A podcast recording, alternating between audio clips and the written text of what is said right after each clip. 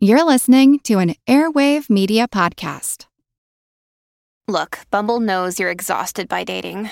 All the, must not take yourself too seriously, and 6'1" since that matters, and what do I even say other than, hey? Well, that's why they're introducing an all-new Bumble, with exciting features to make compatibility easier, starting the chat better, and dating safer. They've changed, so you don't have to. Download the new Bumble now.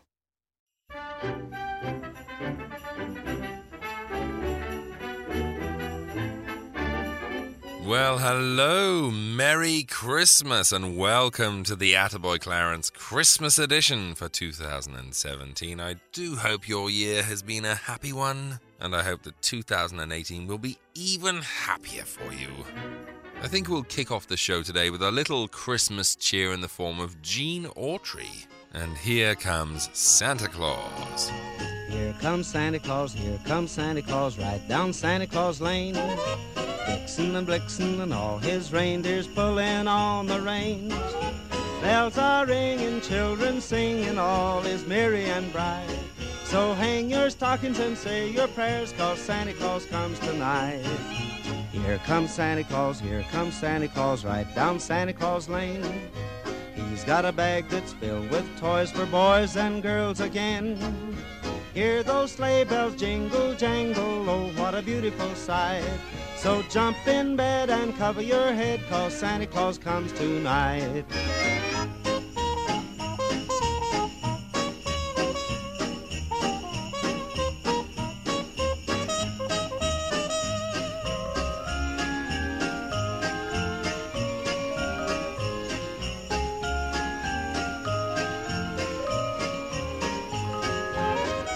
Santa Claus, here comes Santa Claus, right down Santa Claus Lane. He doesn't care if you're rich or poor, he loves you just the same. Santa Claus knows we're all God's children, that makes everything right. So fill your hearts with Christmas cheer, 'cause Santa Claus comes tonight. Here comes Santa Claus, here comes Santa Claus, right down Santa Claus Lane. He'll come around when chimes ring out that it's Christmas morn again. Peace on earth will come to all if we just follow the light. So let's give thanks to the Lord above, 'cause Santa Claus comes tonight.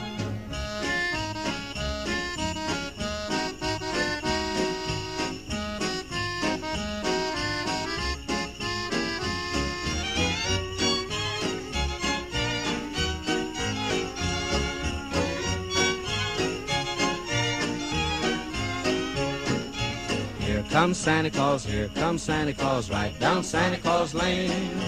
Vixen and Blixen, all his reindeers pulling on the reins. Bells are ringing, children singing, all is merry and bright. Hang your stockings and say your prayers, 'cause Santa Claus comes tonight. Happy Christmas to all the listeners of Attaboy Clarence from the Horties again this year in snowy South Wales. You would even say it glows. And happy Christmas to you, the Horty family, and a very special happy Christmas to the Horty children, Darius and Caitlin. Hi there, guys. Hope you get some very expensive presents from your parents there. And congratulations, by the way. You are the first family to have ever provided your own backing track. Nicely sung there, Mother Horty. Merry Christmas to you all. Well, one thing I always look forward to at Christmas are the movies, and especially a good Christmas movie. I'll just give a quick shout out to my very special friend, Miss Amy Krell, and her lovely fella, Richard, who came for dinner here at Attaboy Towers last week. Amy is the producer of the big Christmas hit on Netflix this year, A Christmas Prince, which is taking the world by storm, and Richard, who's an actor of some renown, is actually in the film. If you haven't seen it yet, do go and check it out. It's lovely and very festive, and Merry Christmas to you too. But if you're after some vintage Yuletide movie action, perhaps I can steer you towards one of my favourites. A slice of Christmas romance for you in 1949's Holiday Affair, which sees Robert Mitchum trying to win the love of young, single mother Janet Leigh. Now there's the happiest guy in New York. He'll never be president of the First National Bank. Why aren't you telling him to move over? Not me. Can't balance a ball on my nose. I don't like raw fish. No, I don't want to be him. I don't think he'd like to be me. Wait a minute, you don't have to agree so fast, boy. An odd film, really rather downbeat as Christmas stories go, and yet it's one of those rare films that hooks you quite quickly and refuses to release your attention until the very end. You will be rather gripped by it. Mitchum plays Steve, a war veteran and drifter of sorts, whose path crosses with that of Connie, played by Janet Leigh, who's trying to scratch out a living for her and her young son, Timmy. Well, I can't seem to find anything to accuse you of. But nevertheless, raise your right hand and repeat after me. I will do no peeking at the presents in this closet until Christmas morning. I will do no peeking into this closet until Christmas morning. Here, let me get your shirt. What are you laughing about? I just feel good. What do you feel so good about? Oh, I don't know. Christmas surprises. I just feel good, that's all. Slowly, Steve is drawn into the family, much to the displeasure of Carl, played by Wendell Corey, who wants to marry Connie himself. Marry me and I'll buy her a dishwasher. A cute little Frenchman with a tight skirt. What do you say, Connie? Could you give me a little more time, Carl? We've had almost 2 years. You know what they say. This is so sudden. Got to have someone to buy loud neckties for. I won't spoil too much of the story. It's best that you kind of just go with it. This was a radical change of pace for Mitchum, who'd been playing hard-boiled characters for some time. He'd actually just been arrested on drugs charges and was trying to rehabilitate his image. This was a very good choice for him then, because while it didn't exactly set the box office alight, it did prove that he wasn't just a man of action. As for the film itself, it's a very curious little affair. It's a remarkably effective picture of city life in the late 40s with its cramped apartments and the hangover of war still being felt. You also get that real buzz of Christmas and winter on the street scenes, where everyone's rushing around to do their shopping and there's a genuine sense of goodwill among the people there. It really is drenched in Christmas spirit. Its closest relation, I think, is Miracle on 34th Street, which is a far more sentimental poem to Christmas than this. But you can definitely imagine the story of Kris Kringle happening on the other side of town. It's very much set in the same universe. And that's what I like about this film. It really is a Christmas story. Just one of millions that were happening all over the city at that time. Janet Leigh is obviously remembered mainly for her role in Psycho these days, and it's sometimes easy to forget that she was a big star before that film. Watch this and you'll see why. She's a remarkably beautiful presence on film and very charming to watch. And Mitchum is great, as always. Gruff, but great.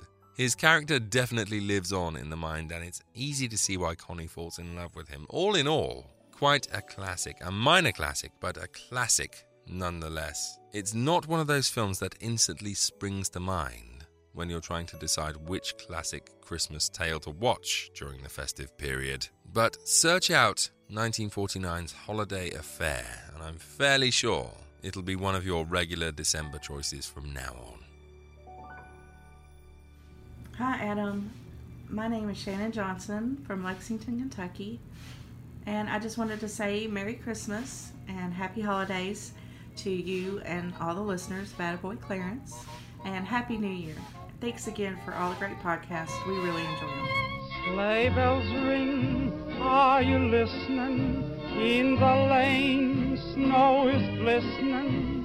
A beautiful sight, we're happy tonight. Walking in a winter wonderland. Gone away is the bluebird, here to stay is a new bird. He sings a love song as we go along, walking in a winter wonderland. In the meadow we can build a snowman, then pretend that he is Parson Brown. He'll say, are you married? We'll say, no, man, but you can do the job when you're in town. Later on we'll conspire as we dream by the fire, to face unafraid the plans that we made, walking in a winter wonderland.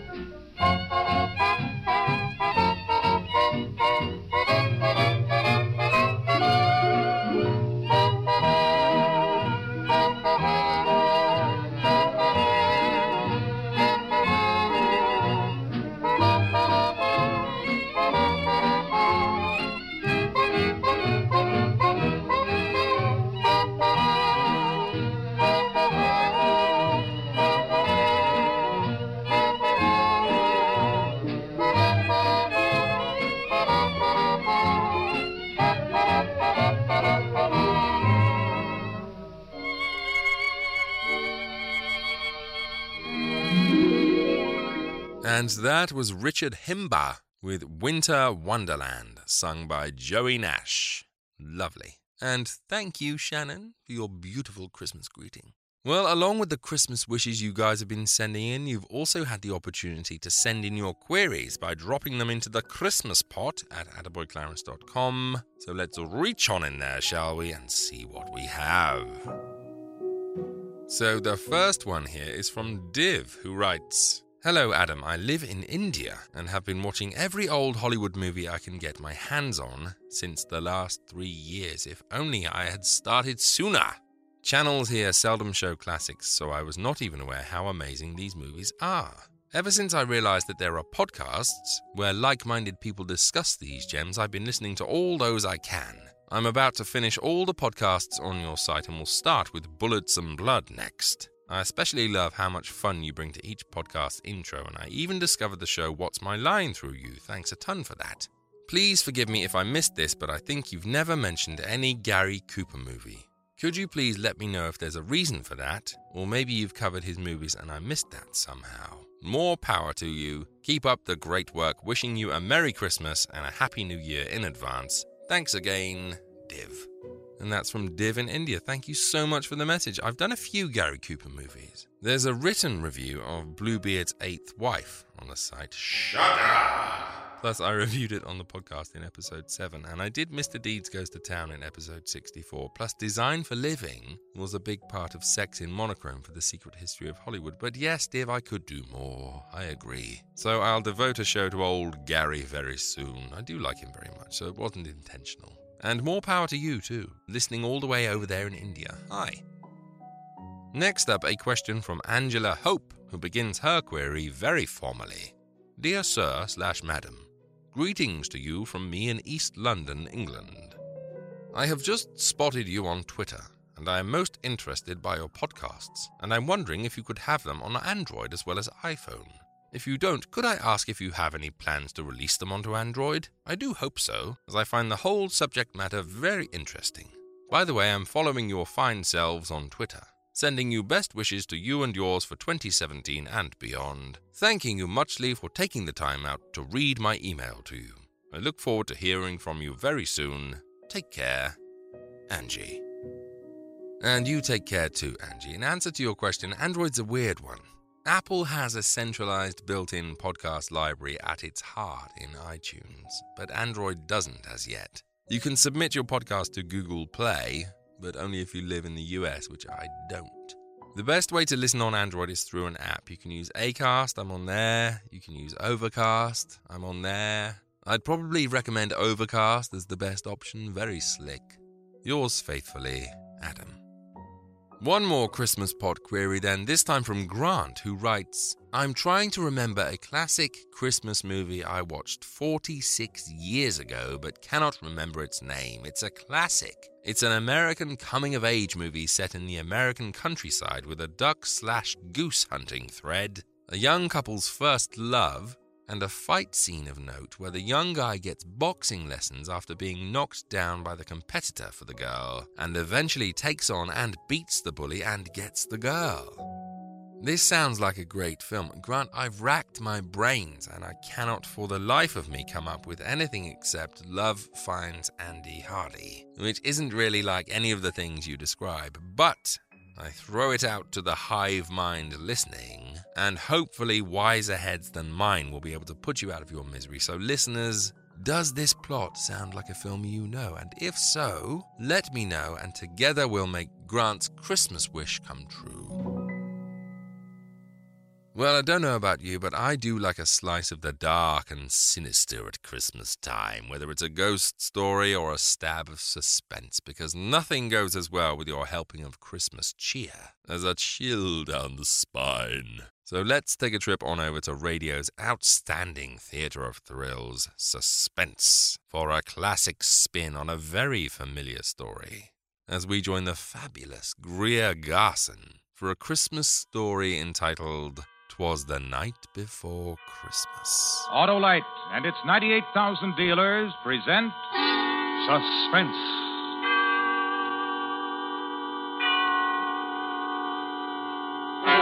Tonight, Autolite presents a special program for this holiday season. The unusual dramatization of 'Twas the Night Before Christmas, starring Miss Greer Garson, who appears by arrangement with MGM, producers of the new color picture, Knights of the Round Table, in CinemaScope, starring Robert Taylor, Ava Gardner, and Mel Ferrer.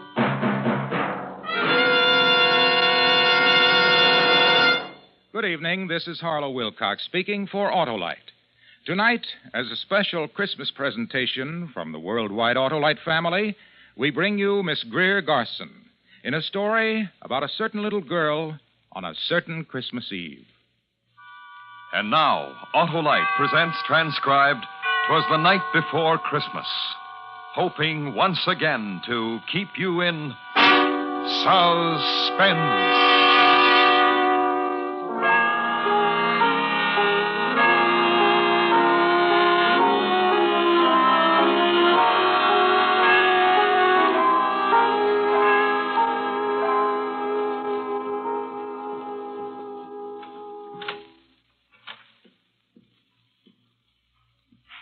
Kathy. Kathy, honey. Come on, wake up. Wake up, Kathy. It's the day before Christmas. Oh, and there's so much to do. Miss Bob, it's light out already. You said you were going to wake me really early today so we could go to the airport and meet them. Come on, up you get. Let's get you dressed.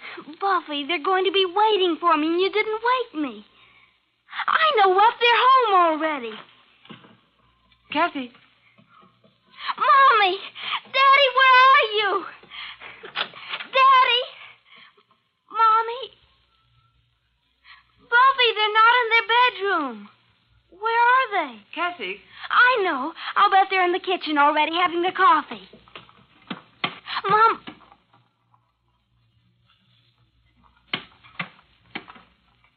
Miss Buff, they're not home. I know, honey.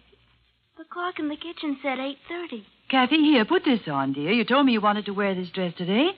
So that's why I ironed it for you. Miss Buff. Yes, dear? Why aren't they here? Oh, they'll be here. But when I talked to Mommy on the telephone yesterday, she said she would be here at 6 this morning. And I promised her I'd meet her at the airport, her and Daddy. I know. And Daddy said he had a surprise he was bringing for me all the way from Paris. It's 8:30, Buffy. Let's go out to the airport now. Oh, but there's so many things to do. First, you've got to get your breakfast, and we have to finish decorating the tree. And, there's so many things I want you to help me with. Oh, everything can wait, Buffy. Hurry, I promised to meet them. No, dear. Why not, Buff? Well, I think we'll wait for them here. Kathy? Yes? You remember what you promised your Mommy and Dad? That you'd do everything I asked you while they were away? Yes. Then, we'll wait for them here, hmm? All right, Buffy.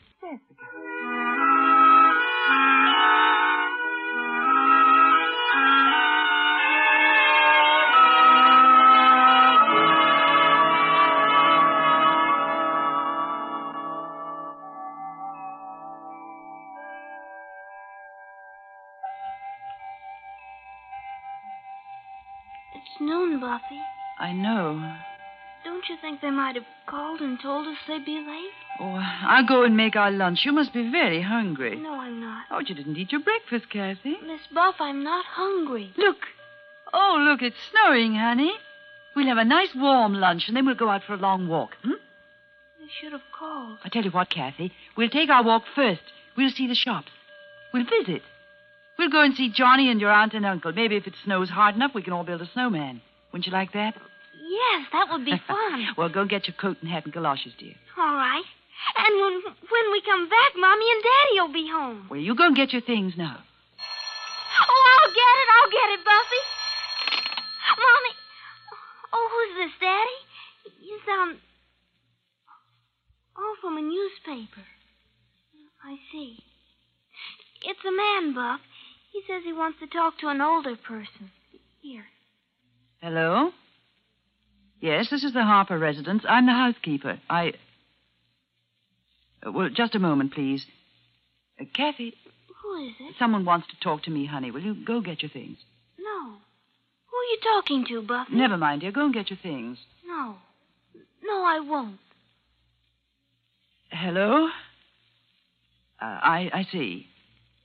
Yes, Yes, I saw the papers. Yes, that was the daughter. Yes, the only child. No, she doesn't. No, I wish you wouldn't. Please, don't here. No. Who was it? Oh, it was just a man, honey. It was from the newspapers. Why? What did he want? Nothing. He asked about me, didn't he? Why? Honestly, honey, it was nothing. It was about Mommy and Daddy. Oh, wasn't anything important. Well... Yes, dear? I don't know. Look at that snow coming down, Kathy. Get your things, dear. Go on.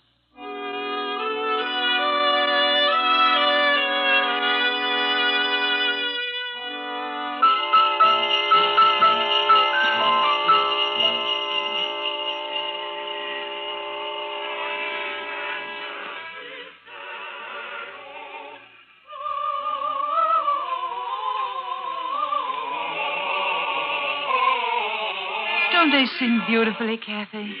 Very lovely. The street and all the decorations and the singers. It's very lovely, Miss Bob.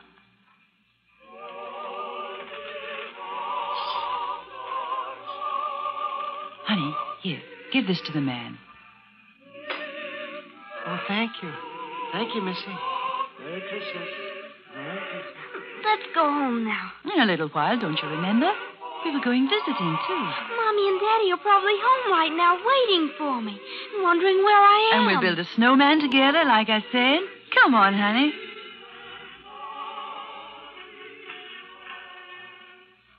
I remember when I was a little girl how excited I'd get. Oh, all the wonderful things to see, the sights and the smells and the sounds. Pretty shop windows and the snow. To be a little girl at Christmas time. To be young at Christmas time. And happy. And... What's the matter, Buffy? Oh, Kathy. Buffy. Let me hold you. Oh, Kathy, darling. Buffy, you're crying. I'm just silly, I guess. Why, look, there's Santa Claus watching us. Let's say hello to him. You were crying. Hello, Santa. Merry Christmas. Oh, Merry Christmas, little girl. Merry Christmas. Wow, you're a pretty little girl. What's your name? Kathy. Oh, that's a nice name for a nice little girl like you. Thank you. And I can tell you've been a good little girl. I saw the way your mommy was holding you. She's Miss Buff. My mommy's away. Daddy, too. We're taking a walk to make them come home. Oh, and where are they? I don't know. I don't know. I don't know.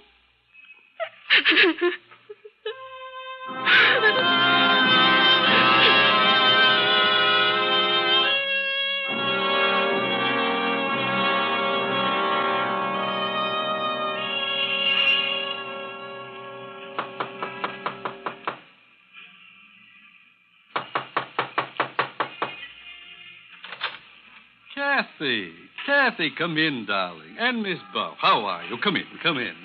Mother, guess who's here? Why, Kathy and Miss Buff. Hello, Aunt. Hello, Mrs. Cleveland. Take your things off. We've got a big fire in the living room. And wait till you see our Christmas tree, Kathy. I'm sure it's very beautiful. I'll bet Kathy came to see her cousin Johnny, didn't she? Yes, I did, Uncle Ted. I would like to see him very much. Do you know what that boy of mine did, Miss Buff? No. He found the train. Oh, he did? After I took so much trouble to hide them out in the garage, he found them. Well. So, of course, I had to set them up for him. Well, it's the day before Christmas. He's in his room now, Kathy. Yes, I would like to play with the train. Of course you would. Johnny! I can't come now, Daddy. I'm busy. Kathy's here. Hey, come on out and play my trains, Kathy. You ought to see. I got them all hitched up now. Go on, Kathy. All right. I've been on the phone since 7 this morning, Miss Buff, and there just isn't any word at all about the plane. Look! A man from the newspaper called the house. I told him to stay away. Does the child know? I think she does. What did you tell her? Nothing. How do you tell a child, Mrs. Cleveland? Look at it go! What I can't understand is why no word at all. The plane took off from Paris on time, and there was radio contact over Ireland, from what I could find out. But since then, nothing. You'd better tell her, John. Tell me what? Well, there was a storm over the ocean. Pretty bad storm. They said... Miss Fox. Yes, darling? I've just figured out something. It's about Mommy and Daddy. Oh, Kathy. They're not coming home. They're not ever coming home.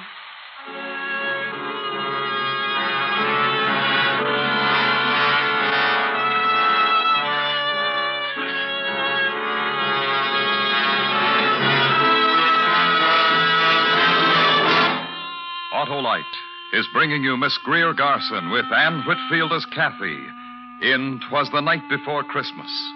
Tonight's production in radio's outstanding theater of thrills, Suspense.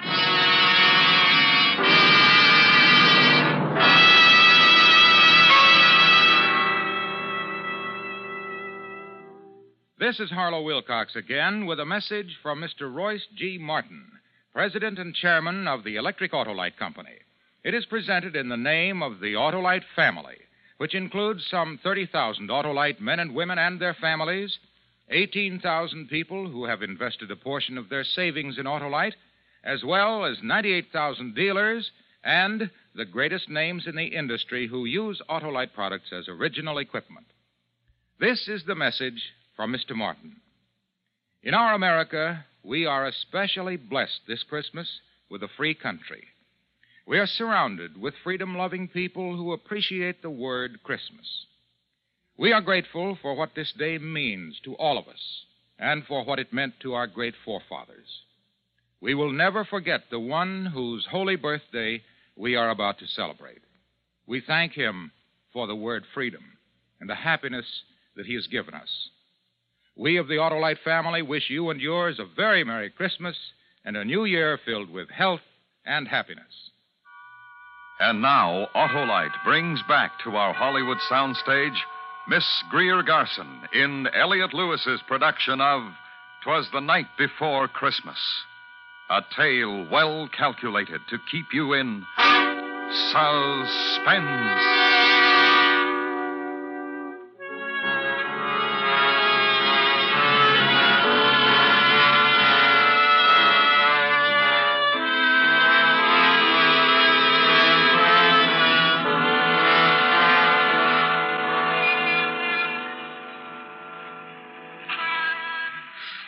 It's going to be good to get inside of the house, Kathy. Oh, look at you. You look almost like the snowman you and Johnny built. Here, let me brush you off a bit before we go inside. There's a man there. What'd you say, darling? Right there, standing by the door. A man. Hello. Good evening, miss. Hello, little girl. Is this your house? Yes, I live here. Who are you? What do you want? Oh, then you'd be the Harper's little girl, wouldn't you? Yes? I asked you, who are you? Now, don't worry about it, ma'am. I just want to take a picture of the little girl. You want your picture taken, little girl? Buffy. You're the reporter I talked to this morning, aren't you? And we'll want one of you, too, ma'am. Here, get in the house, Kathy. Don't stand there, dear. Get in the house. I'll be in a moment. It's Christmas Eve, Mr. Reporter. Did you know that? Oh, now, look, ma'am, I've got to... It's Christmas Eve. Where's your heart? Oh, look, you've got to understand. I talked to you on the phone. It was almost 10 hours ago, before noon. It's nighttime already. There still isn't any word about the plane. I represent a newspaper, ma'am. We've got to assume... Well, you know, I don't want to say it any more than you do. Oh, just go away. Oh, now, really, I've got to... Were you ever lonely on Christmas Eve? Alone in a house that's empty? While outside other people were singing... When there was warmth and love and joy, but outside... I'm just trying to Christmas do my... Eve. The snow is falling. Christmas Eve. And the child is grieving. Yeah. I'm sorry. Good night.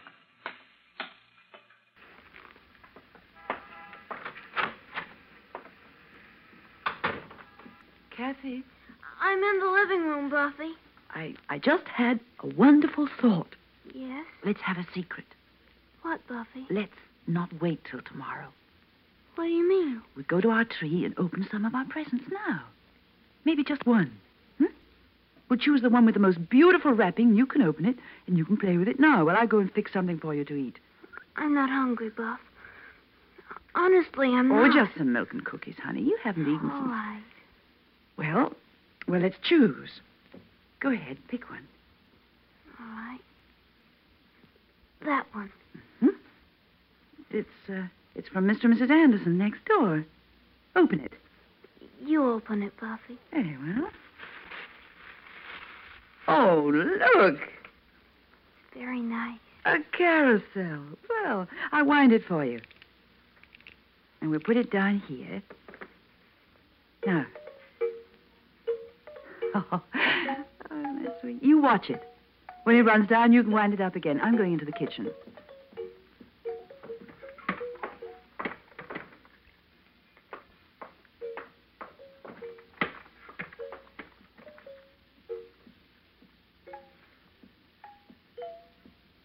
Kathy, here's your... Kathy. Kathy, honey, where are you? Kathy, your milk and cookies are on the table. Kathy. Are you in your room, Kathy? Kathy? Kathy, honey. Kathy!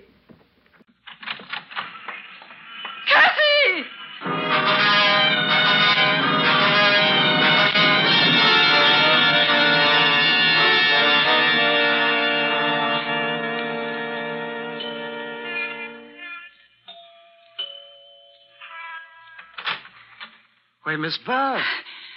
Mr. Anderson, is Kathy here? Well, no. Is... would you mind asking Mrs. Anderson if Kathy's here? Maybe she came in through the back way. Well, Mrs. Anderson and I have been sitting in the living room for the last hour. Why, what's the matter, Miss Buff? Kathy ran out of the house. Oh, poor child. I can imagine how she must feel. I thought she might have come over here next door. She just ran out of the house. I don't know where she is. Oh, a child like that and what's happened to her today. Wait, I'll get my coat, Miss Buff. I'll come with you.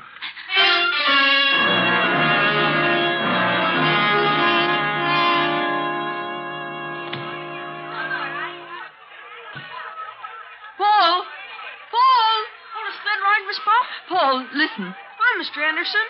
Want a ride? You can go all the way down the hill for 3 blocks. They've got it roped off. Paul, have you seen Kathy? Sure. Well, where is she? I don't know. Where is she, Paul? Where did she go? How am I supposed to know where she went? But you saw her, didn't you? Sure. She was running down the block. I yelled at her to come on over, but she kept running. Which way, Paul? Down there, I guess. Where the stores are. Thank you. Sure. Merry Christmas, Mr. Anderson. Merry Christmas, Miss Buff. Hey, watch!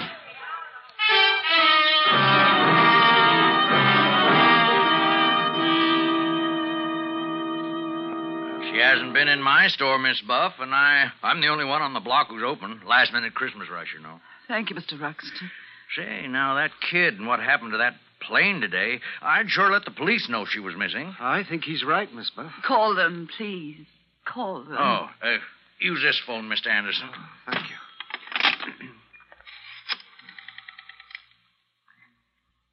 Hello, operator. Give me the police. Oh, hello, police. I want to report a little girl who's missing. Kathy Harper. Well, she's got blonde hair and blue eyes. And... Oh, wait a second. I'll find out.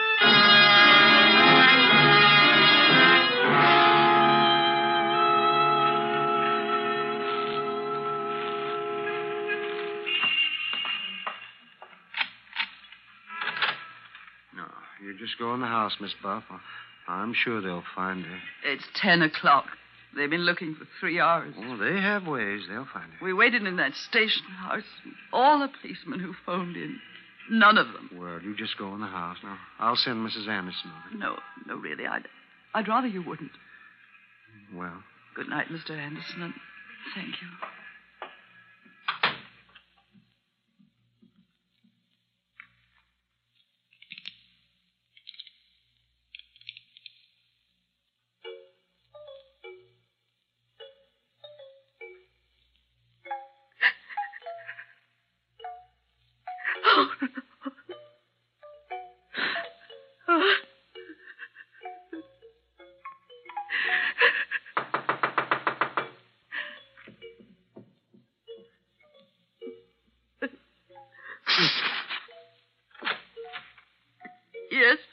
I'm Patrolman Reed, ma'am. Have you found Kathy? Yes, ma'am. Where is she? You'd better come with me, ma'am.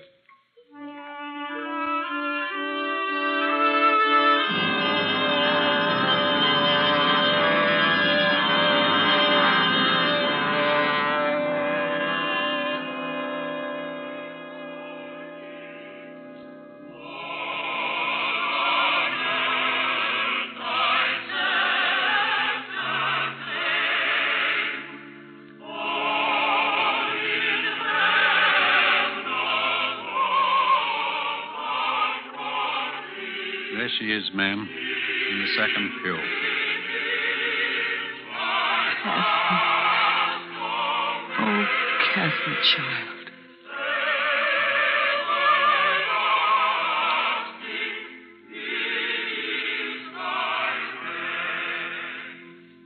Christmas Eve.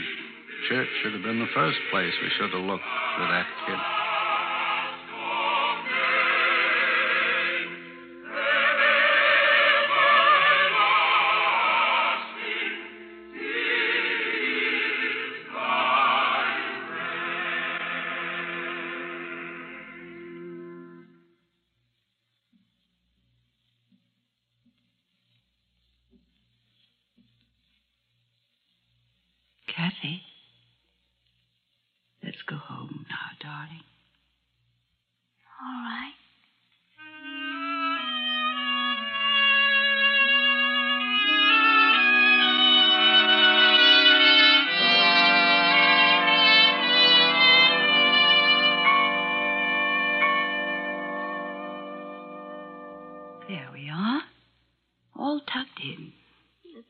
Christmas, isn't it? Yes, darling. Are you going to read to me?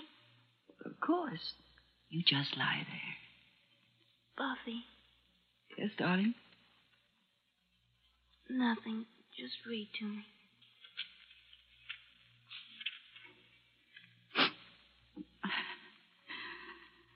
It was the night before Christmas when all through the house not a creature was stirring.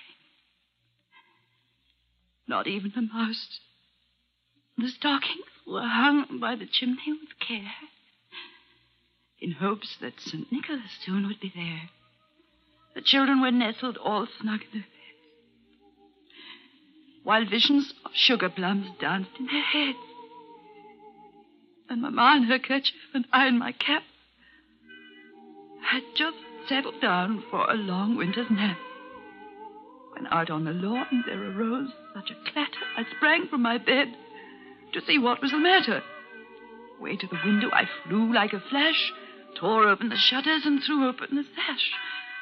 The moon on the breast of the new fallen snow gave a luster of midday to objects below.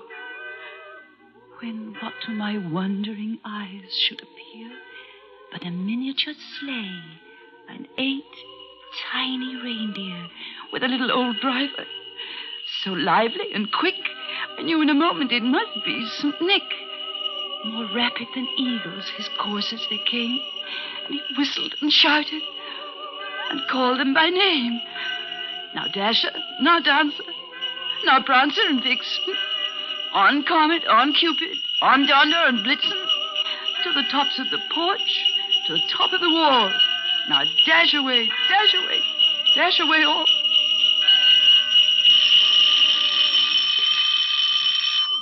Buffy!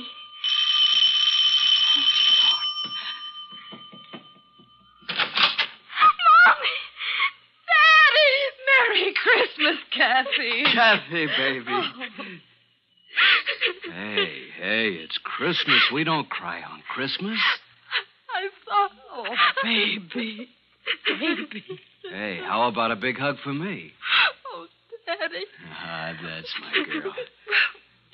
Where's Miss Buff? I was in bed. She was reading to me. In bed's the place for you. Come on, I'll carry you. Buff, it's Mommy. It's Daddy. I know, darling, I know. Hello, Buffy. Merry Christmas. Merry Christmas, Buff. We had to make an emergency landing in Newfoundland. Small field communications were shot that storm. Yes. Let's not talk about it anymore now. Buffy was reading me a wonderful thing about The night before Christmas. Here. I'll put you in bed, Kathy. Yeah. There you are. Read it to us, Buffy. Hmm? To all of us. Oh, well, I lost my place. Read it, Buffy. As dry leaves that before the wild hurricane fly, when they meet with an obstacle, mount to the sky, so up to the housetop the coursers they flew with a sleigh full of toys. And St. Nicholas, too.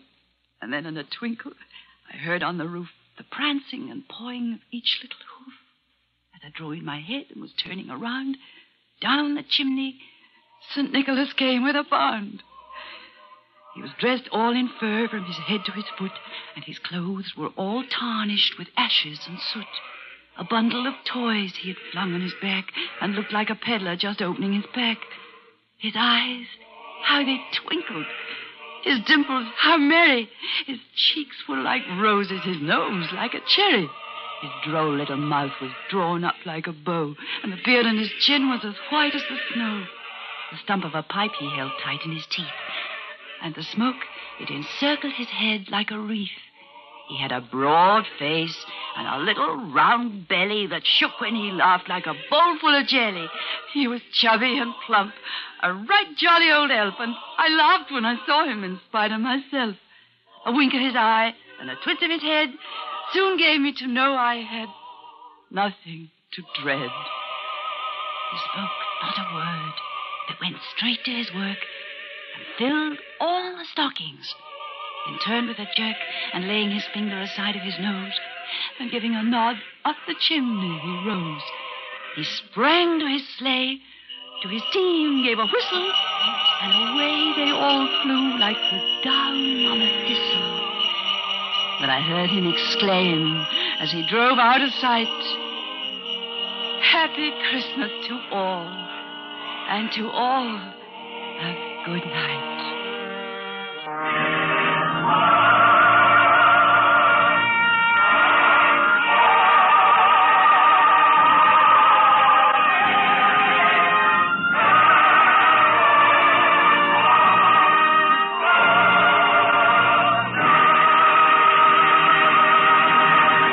Beautiful, a rare happy ending for a suspense story there, and how nice to hear Greer Garson in absolutely anything. And how nice to hear from Johanna Lilia, who sent in this marvellous greeting. Hello, this is Johanna. I want to wish a Merry Christmas and a Happy Holidays to Adam and to the Attaboy Clarence / Secret of the Hollywood community. And I do think it is a community. I have gotten to know some of the other listeners, which is a great way to discuss these old movies that we all love so much, and a great way to make friends across the world. I'm in Sweden myself, and I like the fact that we're discussing these movies, not just to discuss movies. I think it's a way to talk about life and to connect emotionally to life. No, when I rewatched one of my old favorites, The Man Who Came to Dinner, His Girl Friday, whatever, it just feels like a piece of home, and gives, dare I say, a sense of belonging, which is great. So I also wanted to mention, Adam, you did say we were allowed to plug our own podcasts, and I do have one. It's not about movies, it's about the Beach Boys. So if any of you out there have a freakish interest in the Beach Boys music the way I do, you're welcome to find a Beach Boys fan podcast on iTunes or wherever. Thanks. Bye.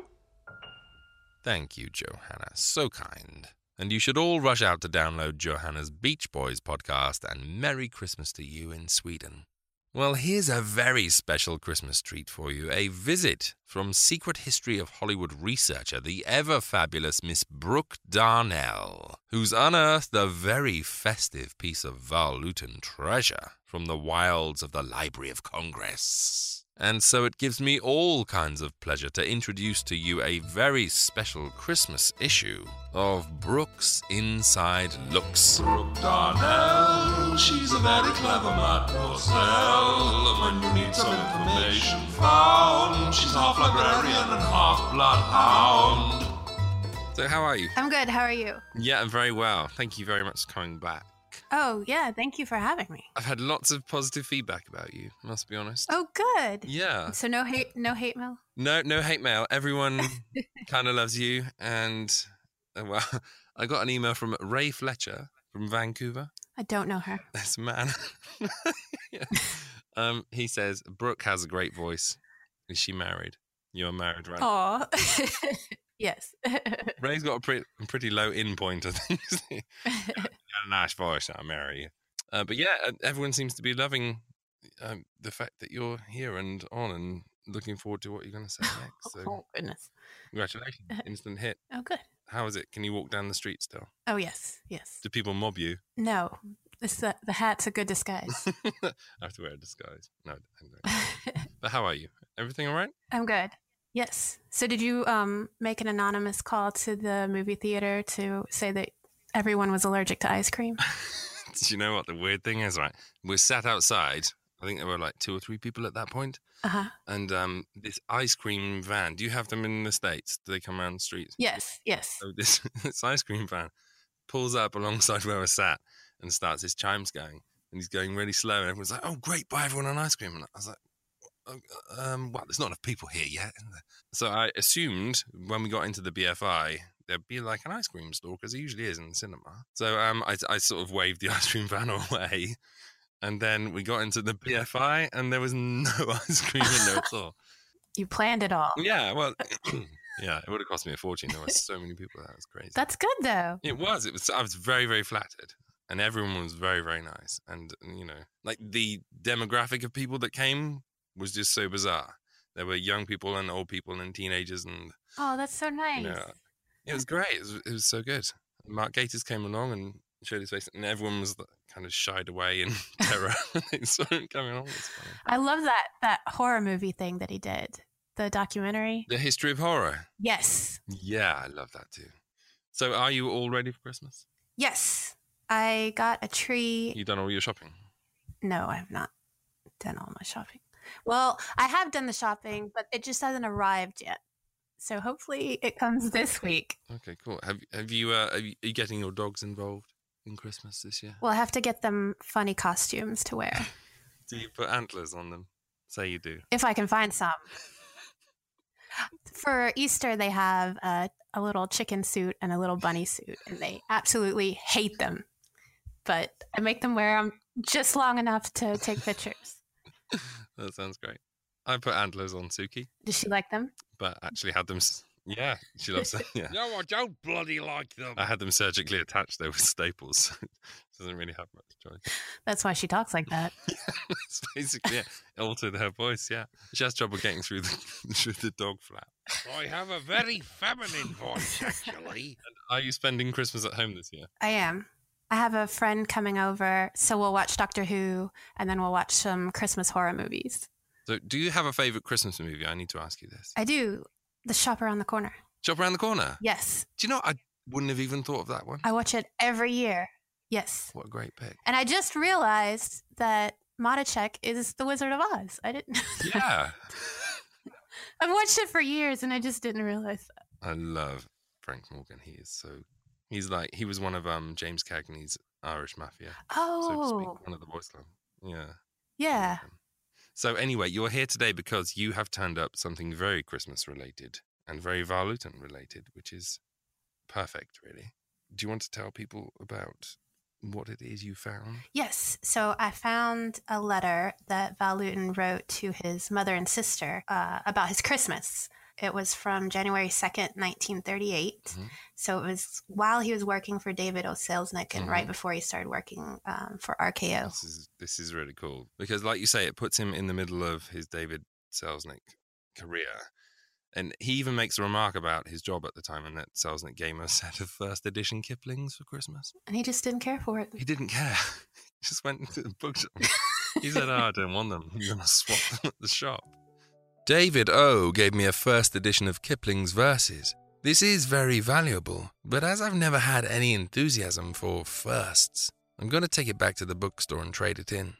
David would see the wisdom in that. I just looked on eBay tonight, and I found a first edition of The Jungle Book from 1894. Guess how much it was? In fact, let's play a game. You guess an amount, I'll say higher or lower. 300,000. Lower. 100,000. Lower. Oh no, $500. Lower. Did it just start today? No, it's been on 7 days. It's got 1 day left. Oh no. I'm going to say, well, I'll give you a rough idea of how much the bid is on it at the moment. But yeah, it's lower than 500. Go on. $3.50. Lower. Go much lower. $3.50. Oh, higher. No, it's $30. That's crazy. $30. Someone's going to snap that up. Are you sure it wasn't a reproduction? No, it's an actual one from 1894. I mean, I expect someone will swoop in there at the last moment and pay like £10 million for it. But yeah, it's on there for $30 at the moment if someone wants it. That's so weird. I know. So it seems like Val Lewton may have had some kind of psychic ability to see what books are going to be valuable in the future because he swapped it at the shop. Did you find out from the letters what he swapped it for? No, it just says that he was going to take it back and get him. So maybe something was missing from the page. Yeah. Because the rest of the sentence is on the next page and I didn't see anything. It says something like, oh, David will understand when he sees or something like that, doesn't it? Yeah, yeah. So maybe he was swapping it for a present for David O. Selznick. Yeah, maybe. So anyway, he didn't really like David Selznick's Christmas present. It's pretty rude to put it in a letter as well. He was just paying him that mailboy's mailroom salary because he said something about that in the later in the letter. It's like I'm on a mailboy salary, yeah. Yeah. So he didn't really care. So screw you, Dave. You ask for news of my work. There's little to tell. I work very hard at what seems to be a very provoking job, full of detail, correspondence, etc., etc. I've even had to read up on copyright law, 2 great big volumes of legal piffle that bored me stiff. I think I'm doing the job well. Everyone seems pleased with me and my department, and it's getting a good reputation in the business. At the same time, I wish to God that David would put me on production or on writing, where I'd have less detail and more creative work to do. I spoke about it while we were at the desert, and he told me to be patient, that he wanted me to go to New York first, and then if all our story problems are solved, he'll let me work on a picture with him again. Outside of this one fly in our ointment, and the fact that we find it hard to save money, even on my fairly good pay, which, by the way, is considered almost an office boy's salary out here, Ruthie and I are very happy and only hope that the new year will be as good to us as the last. And of course, your happiness and health in the new year. We want that very much. Do you collect books or anything? Because you're a bit of a bookworm. I do. Do you have any like first editions or valuable editions? I think I have a first edition of Mary Poppins. Really? Yes. Have you ever had it valued? No. Are you ever tempted to? No, I haven't. It was a present, so I wouldn't sell it. Oh, okay. I have a 1931 edition of The Wind in the Willows that was a present, and we had that valued once, and it's worth £1,000. I got my husband that same present, so he has one of those. Really? Yes. I wonder if it's the same one. Is it green? I think it's blue, with like a gold cover, a gold lettering. Yeah, that's it. Yeah. Maybe yours is faded. Maybe. We have a 1933 edition of Christmas Carol, which is quite valuable as well. Oh, wow. And I've got like a couple of Agatha Christie first editions, but they're like worth £5. Those are good holiday books to go when you're on vacation and read. Mm-hmm. So what's your favorite genre of book? I read a lot of like Thomas Hardy and Wilkie Collins. Oh, really? The classics? Yeah. I'm always daunted by those. Which is ironic because I go back in time to like, talk about people. So the second paragraph in the letter, anyway, he talks about Nina's behaviour. Dearest Mother and Lucy, we've had such a marvellous holiday season to which, as always, you contributed so much. Nina was delighted with the things you'd sent her and has, or is going to, sit down and write you a letter in her own inimitable hand. She's gotten to be a much better behaved girl lately. About something, she's very sweet. She'd been lying quite a bit at home and at school. One day I had a long talk with her and she saw the light. On New Year's Eve, when she was awakened to come down and help make noise, she heard us all making resolutions and made a resolution not to lie during the coming year. I've taken pictures of Nina standing beside the Christmas tree dressed in Lucy's party dress and in Mother's bathrobe. They'll be developed next week. I especially love her in the bathrobe. Dr. Sands, her doctor, claims that she's going to grow up to be a raving beauty. And judging from how she looks in that bathrobe, I think so too. Apparently he had quite like a tumultuous relationship with his daughter, and he was quite hard on her, by all accounts. I think she probably just took after him. Yeah, I think you're probably right. Because I was reading one of Nazimova's letters to her sister. Mm-hmm. So she was staying with Near, I guess, Val Lewton at the time, and she really was very fond of Nina. Mm. And she said that she was just going through the 12 to 15 year age of being difficult and unhappy, but that she wasn't an ordinary child. So Nazimova was quite a fan of Nina. Yes. Because it sounds like he cared very much about her. Like it says that she's going to be a raving beauty when she grows up. Oh, yeah, when she's in her blue robe. Yeah, but it also sounds like from other accounts that he was quite a bit of a disciplinarian. Perhaps it was just a father-daughter thing, maybe. Well, that's kind of the way Nazimova treated him. She was always going on about how he needed a heavy hand, and she was always fussing at him for the way he treated his mother. So it's probably she acts like him and he acts like Nazimova. Yeah. Because it seems like his mother was kind of a pushover. A very good angle. This is why you're the researcher.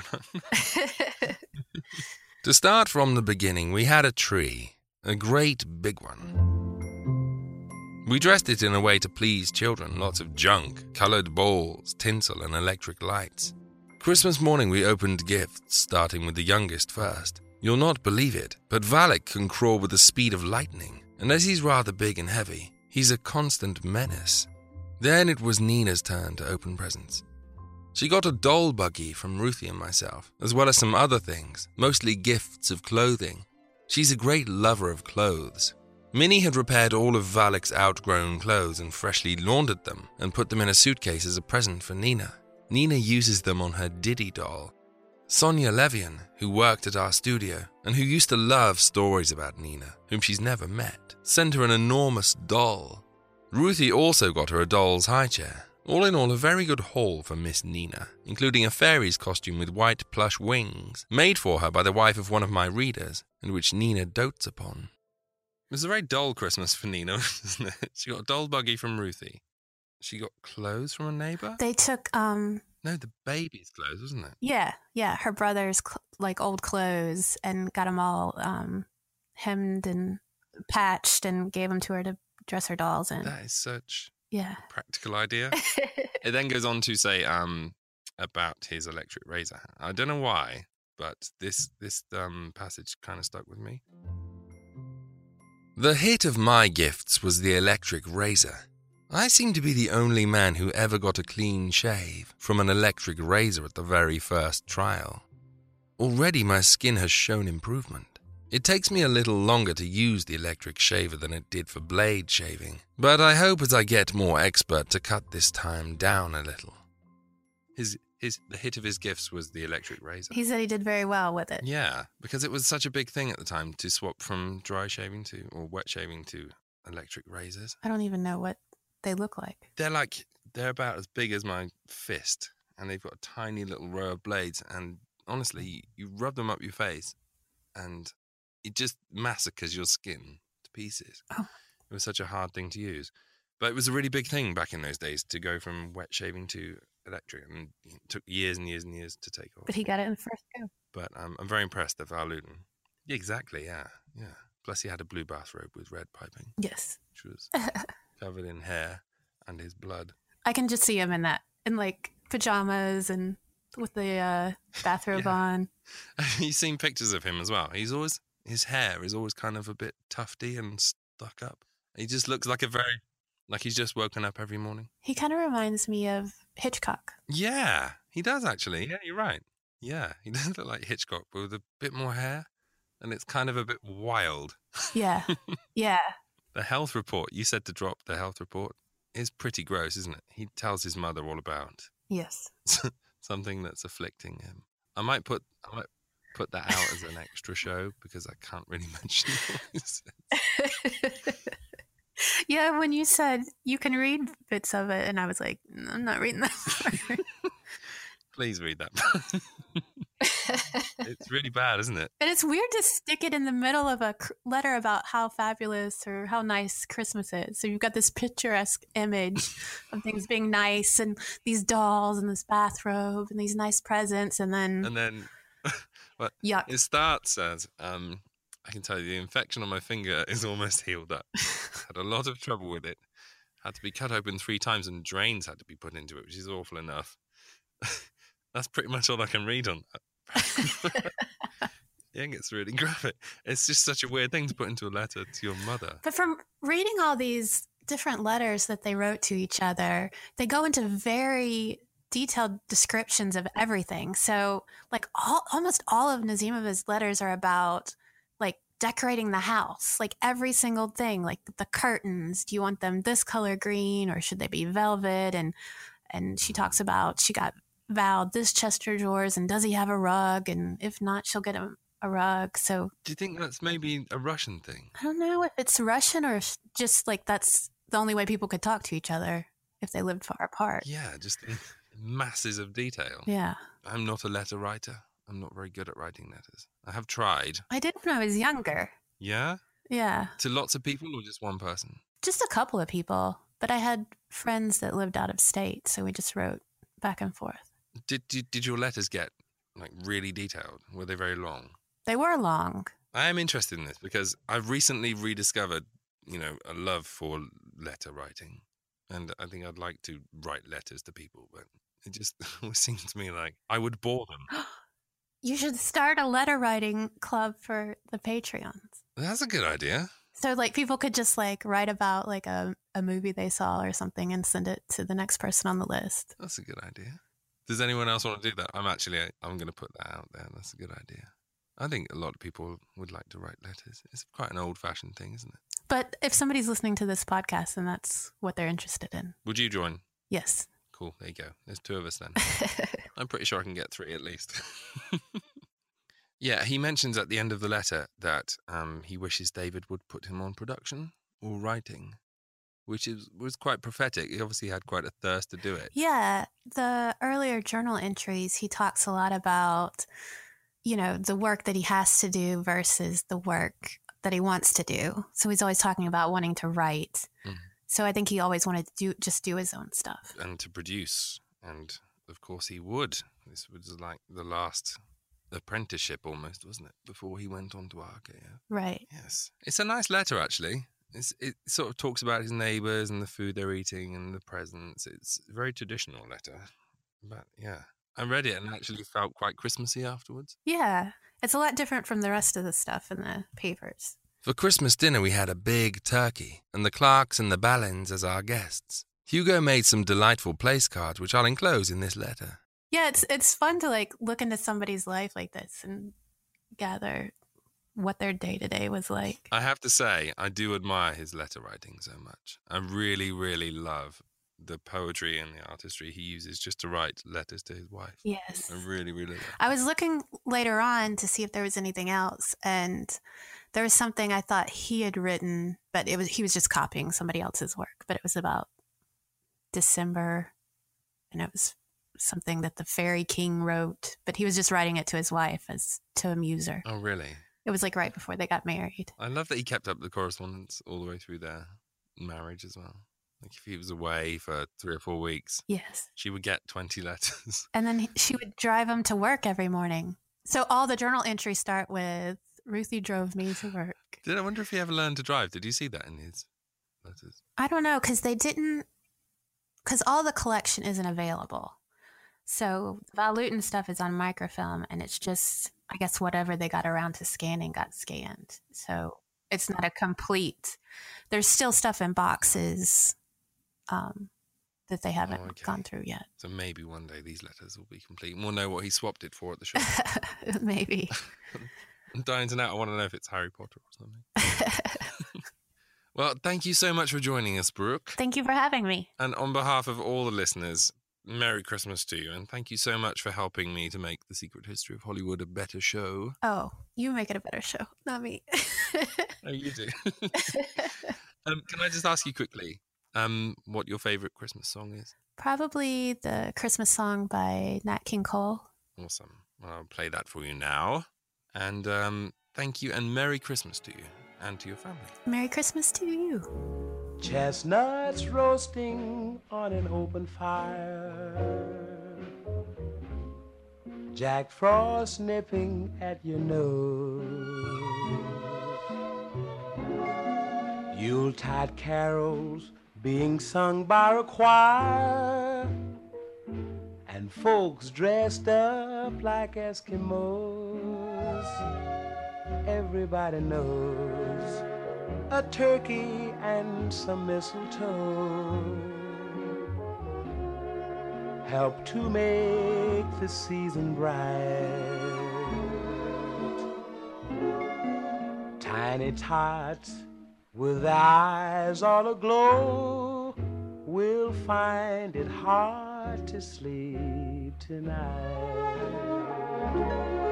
They know that Santa's on his way. He's loaded lots of toys and goodies on his sleigh, and every mother's child is gonna spy to see if reindeers really know how to fly. And so I'm offering this simple phrase to kids from 1 to 92. Although it's been said many times, many ways, Merry Christmas to you.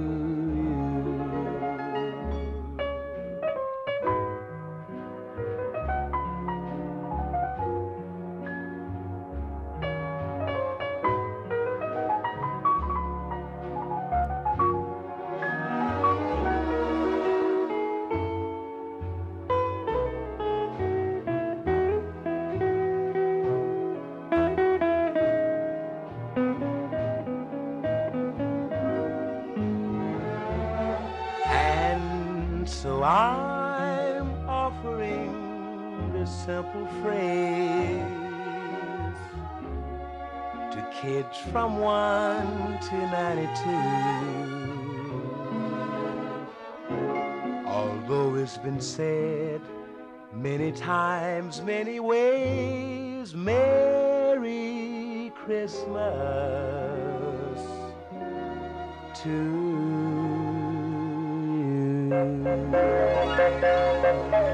you. This is Perry sending hugs from Houston.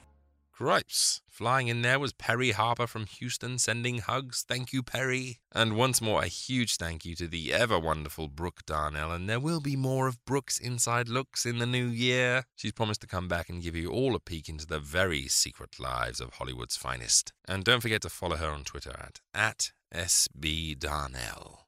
Well, as many of you already know, I'm a very vocal supporter of the Basil Rathbone and Nigel Bruce Sherlock Holmes movies and radio shows.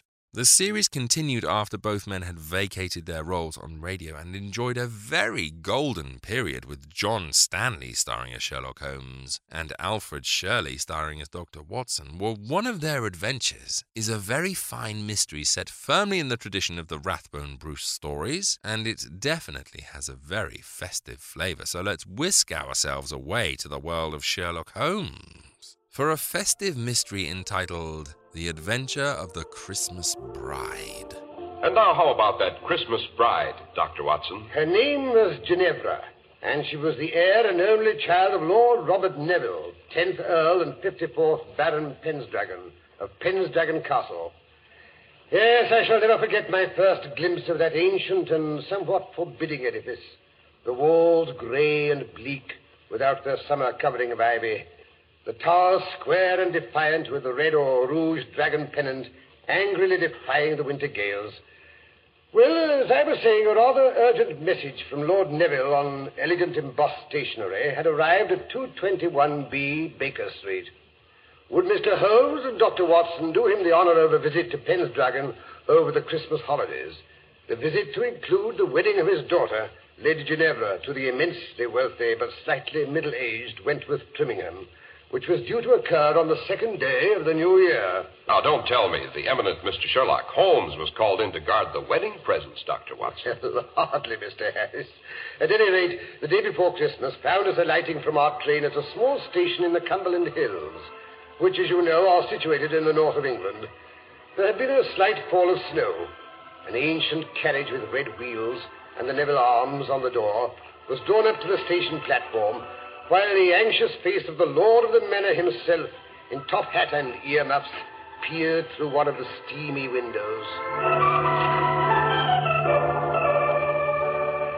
Mr. Holmes and Dr. Watson. That's right. This way, gentlemen. His lordship's expecting you in carriage. Quite a fall of snow you've had here. Aye, sir. More are coming.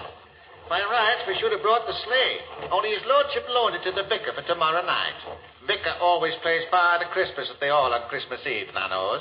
Mr. Holmes and Dr. Watson, sir. Good afternoon, gentlemen. Good afternoon. Good afternoon. Hop in before you freeze to death. Thank you. Are you here, Mr. Holmes? Your friend opposite. Ah. And now then, Dennis, back to Pendragon as fast as you can. Aye, my lord. Mr. Holmes, you are doubtless curious as to why I've invited you and Dr. Watson to share our Yuletide celebrations at Pendragon. To be quite honest, Lord Neville, I didn't think it was entirely for the pleasure of our society, although Watson is quite an asset when it comes to carol singing. Oh? Tenor? No, certainly not. Baritone. Oh, that's good. The vicar who leads the Christmas singing is rather proud of his tenor voice, and I may say he's not too fond of competition. No? Mr. Holmes, I have invited you to Pendragon to make sure that nothing occurs to prevent the marriage of my daughter to Mr. Wentworth Trimmingham. Why is that marriage so imperative, Lord Neville? To be brutally frank, Mr. Holmes, the Neville estates are mortgaged up to the ears. If the marriage does not go through on the 2nd of next month, I shall be bankrupt, totally bankrupt. I see. Has anything occurred, Lord Neville, to make you fear that this marriage may not take place? Well, no. That is nothing definite. Perhaps the Lady Ginevra hasn't been able to hide her distaste for the match. Oh, no, nothing like that. Well, I wouldn't say it was a passionate attachment on either side. But they like the same things. She laughs at all his jokes. What better foundation could one ask for a marriage, Watson? Well, that's what I should have said. Well, everything was as smooth as silk until the Dowager Duchess of Tursk gave the engagement dinner last month. It was at her suggestion that I sent you the invitation to Pendragon. She's been decidedly edgy ever since Percy returned in the midst of the betrothal dinner 2 weeks ago. Percy? Yes, Percy is my cousin, although he's only 7 years older than Ginevra. He's our next of kin. See. As a matter of fact, he's an orphan and lived with us at Pendragon until he went off to Canada to seek his fortune 2 years ago. If anything should happen to your daughter before she produced an heir, would Percy Neville inherit? Yes, Dr. Watson. Both the title and the estates. Percy Neville's return was unexpected, I gather. It was. Unexpected and melodramatic, to say the least. The betrothal dinner was being held in the great hall of Pendragon Castle. My daughter had just risen to return the bridegroom's toast. As she lifted her glass, a casement window was thrown violently open, and Percy walked in out of the night. And now I should like to make a toast to my future bridegroom, Percy. Good heavens, Percy, is it really you? I'm sorry to make such an abrupt entrance, Lady Turse, but I came as soon as I received news of the engagement. Percy, why didn't you let us know you were coming? Let you know? Let you know when you never bothered to answer my letters? But, Percy, we never received any letters. We thought you'd forgotten us. I've forgotten. As if that would have mattered. Percy, that's not true. You know how fond we are of you. How touching. Percy, this is Wentworth. Wentworth Trimmingham, my future bridegroom. So, this is the little man they've sold you to. Stop that. Stop it at once. I'm very fond of Wentworth. Are you, my dear Ginevra? Percy, why do you look at me like that? To think you should so soon forget our family motto. Ne vile velis. The name Neville means that, you know. Ne vile velis.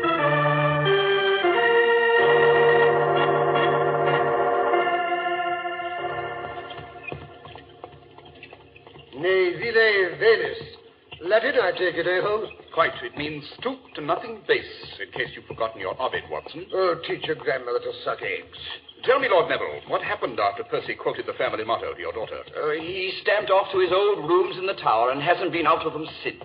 How does the Lady Ginevra react to this unfriendly behavior? Oh, she says let him sulk. It's no concern of hers. Lady Terse, on the other hand, is thoroughly unnerved by Percy's return. Oh? Yes, she feels sure he'll do something outrageous the day of the wedding. Poor Wentworth is as edgy as a hen on a hot griddle.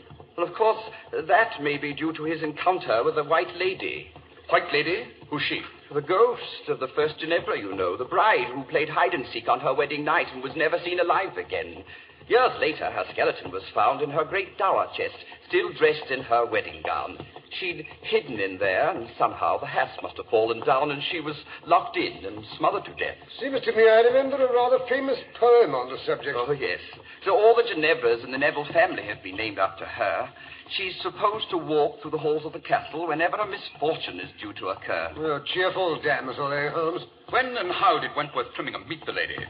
Well, Mr. Holmes, it seems it's his habit to knock on my daughter's door on his way to bed to wish her good night. Last night, the wind was rather high, and he couldn't seem to make my daughter hear. Suddenly, he heard a strange creaking noise down the corridor behind him. Looking round, he saw the lid of the dower chest rise slowly.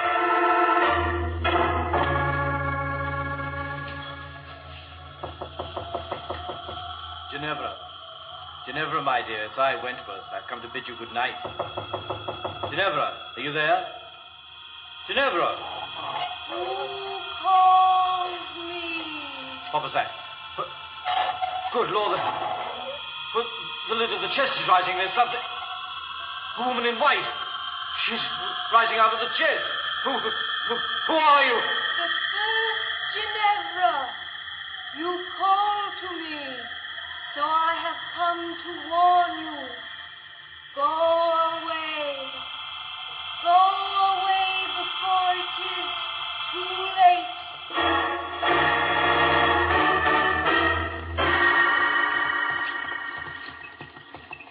Then what happened, Lord Neville? Nothing, Mr. Holmes. Apparently the white figure glided past my daughter's fiancé and disappeared up the tower stairs. What did the lady look like? Blonde, brunette? Wentworth says her features were hidden by the bridal veil. Yes, interesting. I suppose anyone in the house would have access to that tower chest. On the contrary, Mr. Holmes, too many people are possessed of insatiable curiosity. I keep the silly thing safely padlocked, I promise you. How many keys are there to that padlock? One. Which I keep by me, here, on my key ring. A very wise precaution. I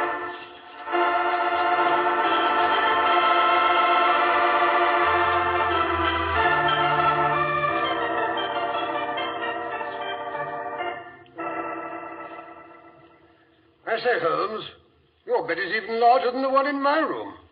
The butler tells me Queen Victoria slept there when she paid a visit in 1846. Don't look so superior, Watson. Queen Elizabeth, I'm told, slept here quite a few years before that. Oh. Come in.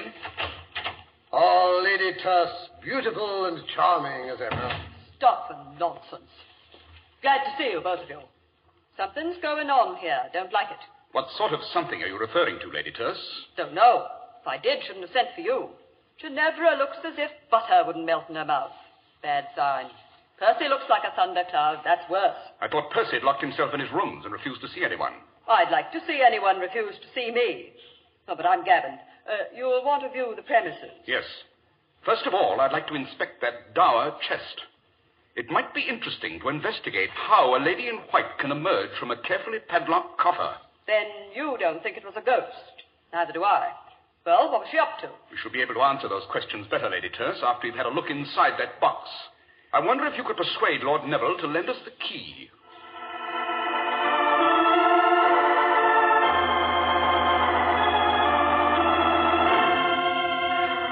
Here's the key, Mr. Holmes. Lord Neville insists I bring it back the moment you're finished with it. Suspicious old boy, eh, Holmes? Not suspicious, Dr. Watson. Fussy.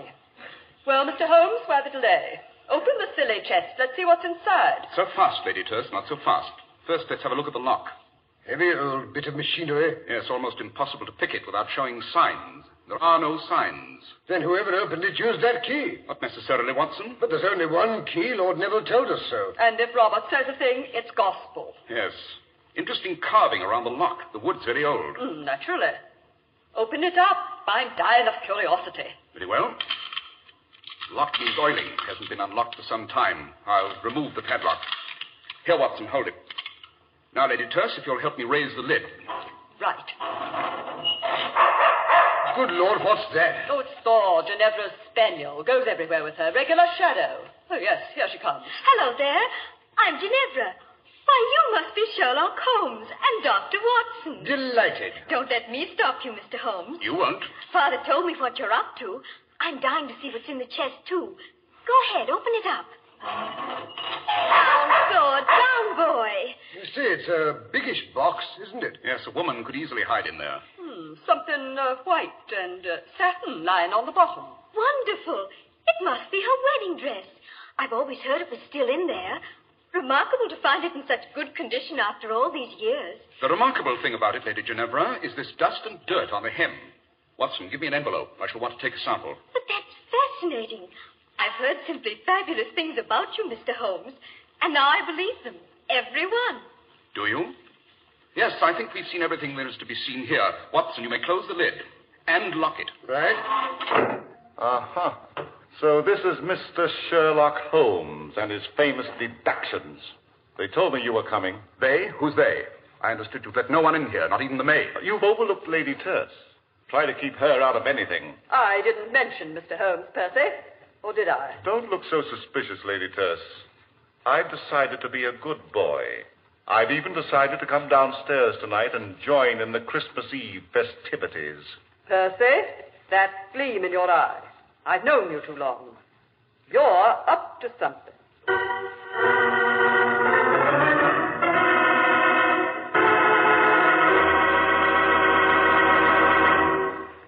If you want to know what satisfying people really means, ask any man who wears Clippercraft clothes. He'll sing their praises, with good reason, too. For values like Clippercraft amaze even clothing experts. Until you see Clippercraft clothes and try them on, you won't believe such really superb suits are possible at only $40 and $45, and such rich, long-wearing top coats and overcoats at only $40, such very smart sport jackets at only $26.50. For just a fraction of what you'd expect to pay, you get correct styling, perfect fit, and long-wearing materials. An ingenious plan makes this all possible.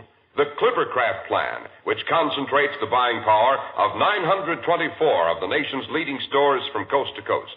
You get the savings that result from this group buying at your own local independent store, the store you can trust. Selling inexpensive clothes at inexpensive low prices at the nation's finest independent stores is the great big idea behind the Clippercraft plan. That's why men who know insist on Clippercraft clothes. So be sure to visit the Clippercraft store in your city. These leading stores in the metropolitan area are proud to add their names to Clippercraft in your suit, top coat, and overcoat. In Manhattan, John Wanamaker Men's Stores, Broadway at 8th and 67 Liberty Street. Saks 34th, Broadway at 34th. In Brooklyn, Abraham and Strauss. In Newark, New Jersey, Boulevard Men's Shop, Kresge Newark. And in Jamaica, the B&B Clothes Shop, 16408 Jamaica Avenue.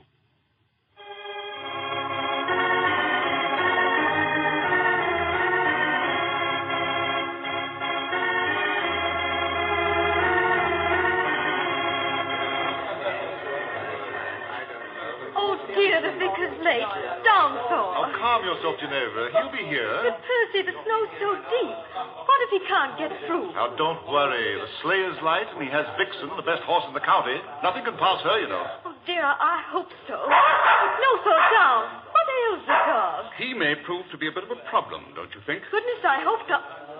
Oh, Mr. Holmes, I didn't see you behind that chair. An ancient wing chair often provides a good listening post, my dear. Now, look here, you meddling busybody. Percy, please, you promised. Suppose you allow me to solve the problem of the dog, Lady Ginevra. Would you? I mean, listen, sleigh bells. The vicar's driving up. He's here.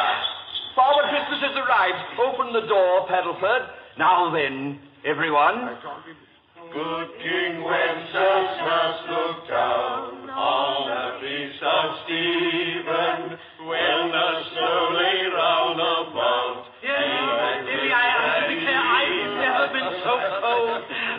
ideas half frozen. Come along, Father Christmas. Percy'll take you into the dining room. You can have a hot toddy while you get out of your racket. That's a good idea. And better disguise your voice, sir, or all the children will guess who you are. That's a good idea, too. Gather round all. Bring in the Yule log. Father Christmas will be with you in a moment to give out the presents to all the good boys and girls. How's that? Vicar, you're wonderful. Now go along. Take good care of him, Percy. Never fear, my dear. Mr. Holmes, they're bringing in the Yule log. Come and help me set fire to it. Oh, look, Dr. Watson has caught Lady Curse under the mistletoe. I declare I've never had such a Christmas. Oh, come along, Ginevra. They're ready for you to light the fire. Oh, dear, where did I put the matches? Allow me, Lady Ginevra. Oh, thank you, Dr. Watson. Look at that. I say, how she burns, eh? Oh, lovely. I do like to toast my feet in front of a Yule log. I beg your pardon, Lady Ginevra, but haven't you raised your skirts a bit too high? Oh, my goodness. I forgot. Oh, Ginevra, my dear, your fiancé is making quite an ass of himself. Runs into the library every other minute to see no one's listed one of the wedding presents. Well, all that silver and your present, Lady Terse, the diamond tiara. I'll admit that tiara is a temptation. You shouldn't have given it to me, Lady Terse. It's wonderful. Oh, not at all. A confounded nuisance. Given me a headache for years. Glad to be rid of it. Oh, here comes Father Christmas. Gather around the punch bowl, everyone, and we'll have a drink or so before we give out the presents. We should. That's the ticket. I say there, Vicar. Father Christmas, I mean. Start us off on a carol. Can't drink your eggnog without a song. Right you are, fair lady. God rest you, Mary, gentlemen. Let nothing you dismayed. Remember Christ our Savior was born on Christmas Day. Jolly, eh, Holmes? Nothing like a good old-fashioned English Christmas. Straight out of Dickens, don't you know?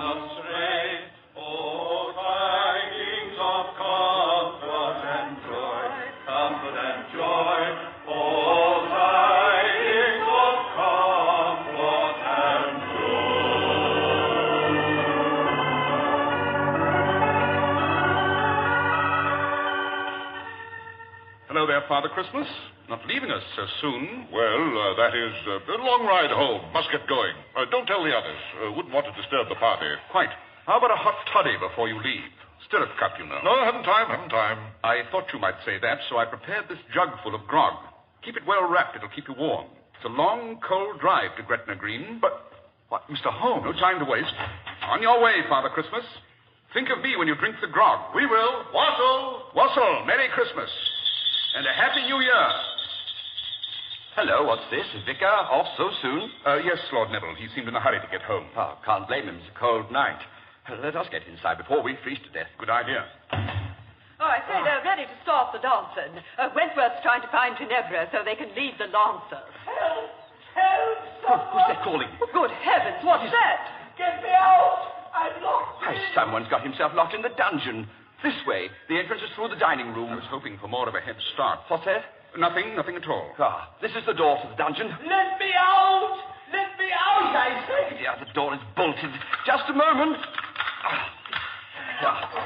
Get me out of here! Good Lord! It's the vicar down there in his underwear and trussed up like a New Year's goose. This is an outrage! Get me out of here! But if the vicar is here, who drove off in the sleigh? Presumably an imposter who stole the vicar's clothes. I thought it might be, you know, when I heard Father Christmas sing bass. Say, Holmes, where are you? Lady Ginevra, her fiancé can't find her anywhere. She's disappeared, vanished into thin air. Great Scott, someone get the vicar out of the dungeon. I've got to find my daughter.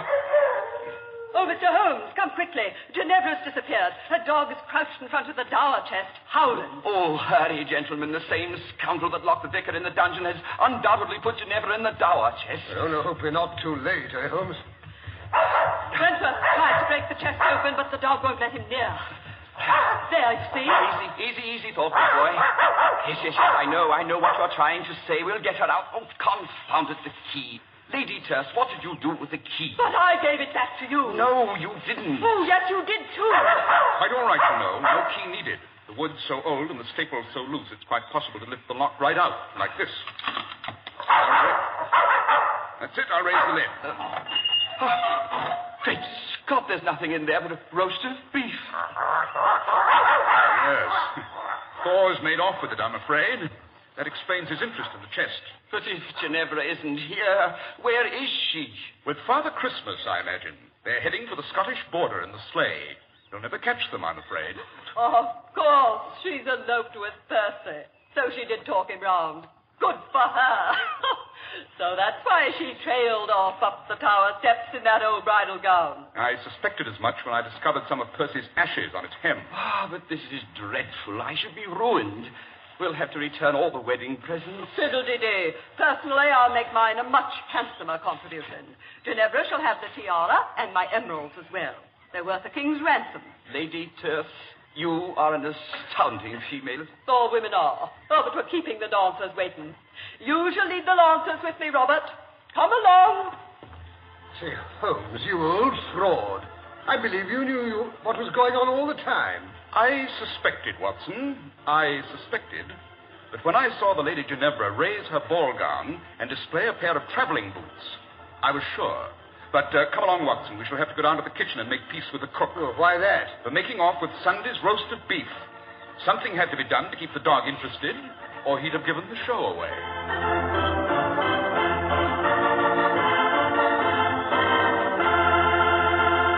And that was John Stanley and Alfred Shirley as Holmes and Watson in The Adventure of the Christmas Bride. A very gentle case for Sherlock Holmes there. A very happy resolution with no blood and guts for once. Bravo, boys. Happy holidays to you and yours, Adam, and to all the listeners and supporters of Attaboy Clarence and the Secret History of Hollywood podcast. And a better New Year for all of us. Thank you, Pam Corristine, and a very Merry Christmas to you. Well, for me, this time of year is a time for nativity plays. Having 3 children, I am forced, it's my pleasure, to attend many, many nativity plays where I get to see the story of the birth of Jesus again and again and again. But quite honestly, you've never heard the story of Christ's birth until you've heard it done by an American old-time radio show with its plinky-plonky harp sound effects. It was the Old Testament prophet Isaiah who foretold the birth of Jesus Christ. This event, which took place nearly 2,000 years ago, changed the whole world. Because with the birth of Christ, Son of God, Christianity was born. In the city of Nazareth, on a day many years ago, Mary, who was to become the mother of the Christ child, was startled when an angel appeared before her. Plinky plonky harp music. Oh, that light is so bright. Yet there's no lantern lit in the room. Hail Mary, full of grace, the Lord is with you. You're so radiant. Your face shines. Who are you? You are blessed among women, Mary. But who are you? Gabriel, messenger of the Lord. Gabriel? What have I done? Don't be frightened, Mary. You have found favor with God. A son shall be born to you, and you shall call him Jesus.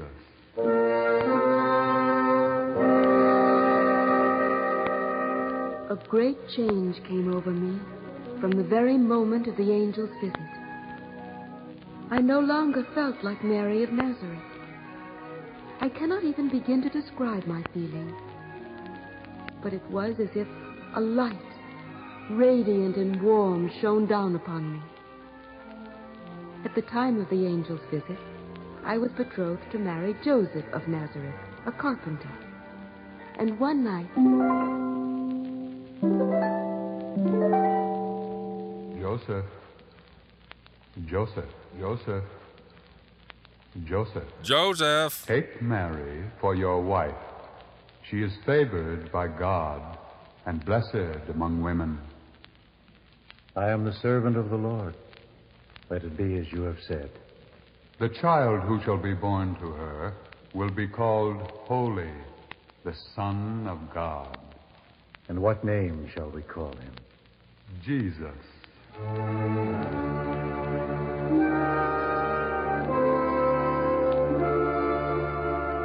Mary. Yes, Joseph? Mary, I'm troubled. Why, my husband? Because you have the same echoey voice as Gabriel? The child will soon be born. Now, I'm not a prophet or a teacher or even a man with great knowledge of the Scriptures. I'm just a humble carpenter. How can I hope to raise this child properly, this child who is the Son of God? First world problems there. If God has chosen us to care for his Son, then we must have faith that he will guide us in these things, too. But the task seems impossible. With God, nothing is impossible.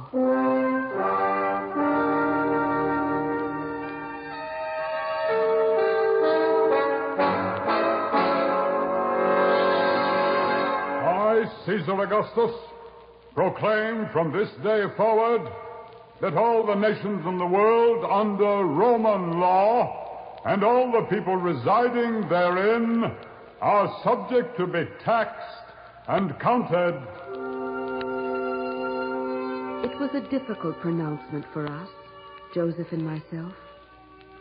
My husband and I were both of the house and family of David. And since each person had to go to the city of his fathers to pay the tax, Joseph and I had to go to Bethlehem. But it's too far for you to make the trip, Mary. I'll be all right, Joseph, believe me. It's 75 miles away, a 3-day journey. And you're so close to giving birth. I'm not afraid. As the Lord has been with us here, so will he go with us to Bethlehem.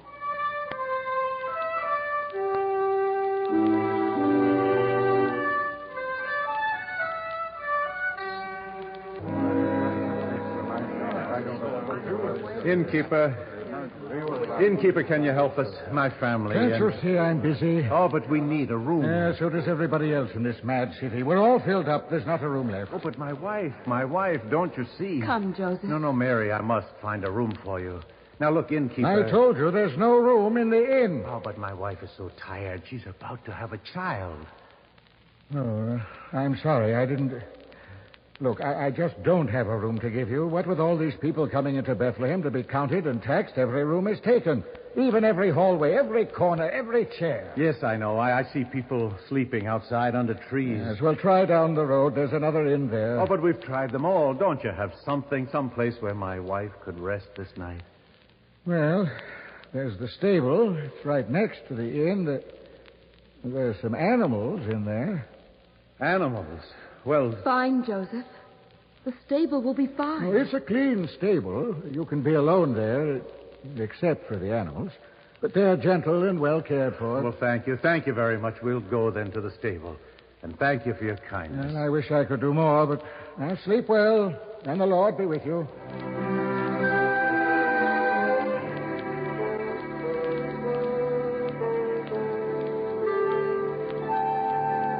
Joseph and I went into the stable in Bethlehem, and Joseph made me a bed of straw, and I lay down upon it, tired, but strangely awake, for I knew the time for birth had come, and so it was. While his birth was heralded only by the sounds of sheep and cattle in the stable, out on the hills near Bethlehem, the birth of the Christ child was announced in quite a different way. Out there in the hills, shepherds were keeping watch over their flocks of sheep that night.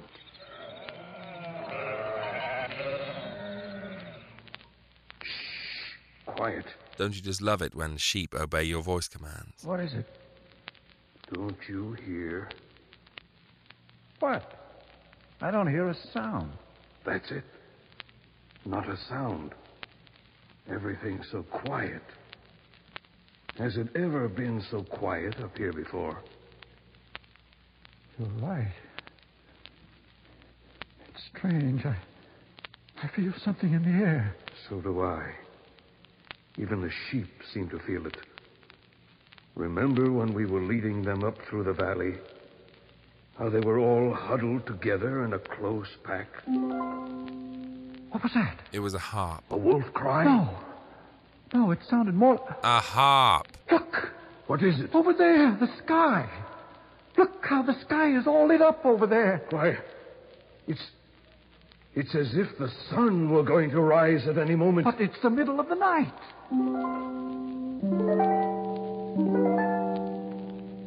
Shepherds.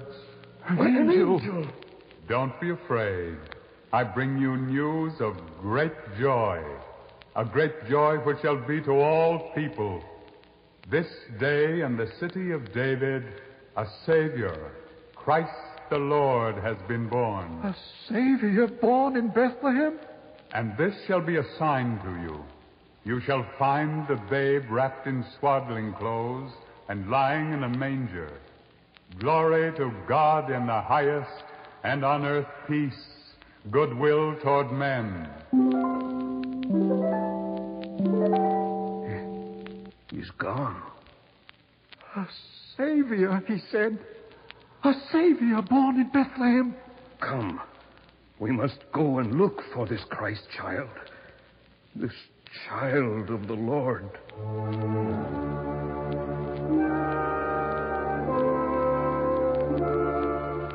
The white appeared in the sky. Who is it, Joseph? Shepherds, Mary.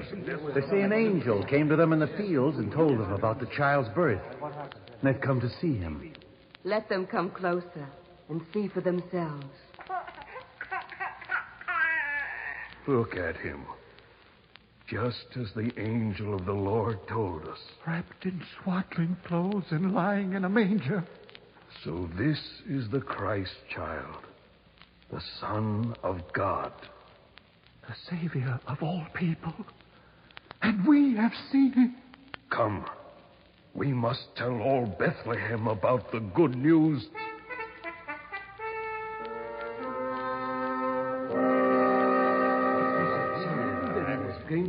What is all this mumbling about, wise man? What are you discussing so excitedly with your companion? Oh, King Herod, we come with news about a wondrous event.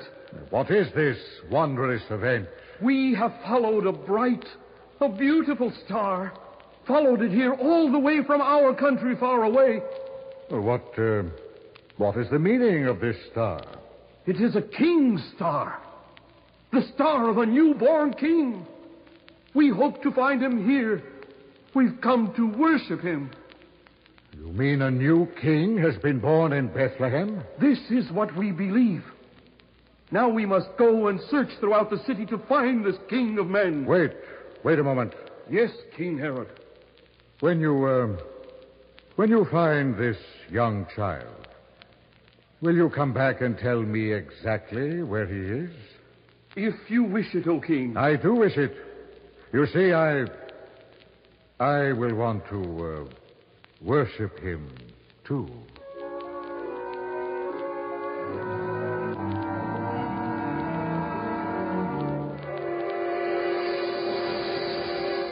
Josarias!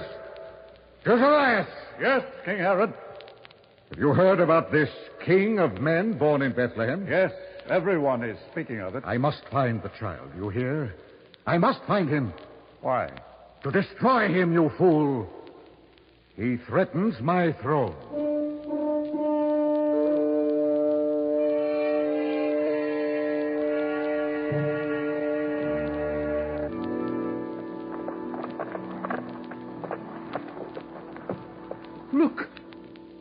Look how bright the star is. Brighter than any other star in the sky. Come, my companions. See how it stands still directly over that house there. That must be where the Christ child was born. A light! What is this? I am a messenger from the Lord. Blessed be the Lord. You must not return to Herod, wise men. But Herod commanded us to return. He must not know you have found the child. We will do as the Lord wishes. But why does he wish this? Herod wants to kill the Christ child. We will return to our country in the east by a different route. But first, we go to see the Christ child.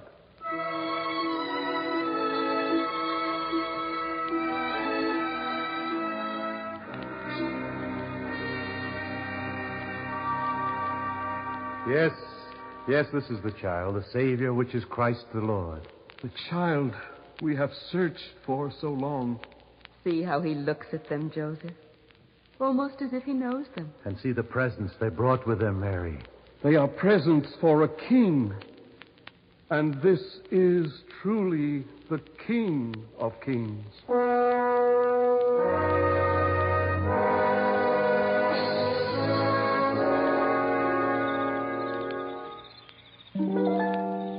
Joseph.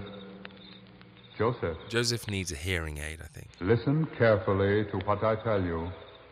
Arise and take the young child and his mother and go to Egypt. Stay there until I bring word to you from the Lord God. Herod is searching for the Christ child in order to destroy him.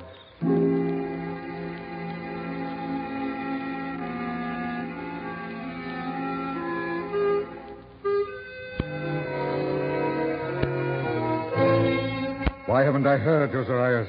King Herod. Why haven't I heard from those three men from the east, the ones that were looking for the Christ child? I don't know. It has been many days since they left here. Maybe they didn't even go to Bethlehem. Maybe they found the child right here in Jerusalem. Oh, no, Herod. I saw them off the same night they talked with you. The star they told about appeared again in the sky. Then they followed after it on the road to Bethlehem. Bethlehem is only 5 miles away.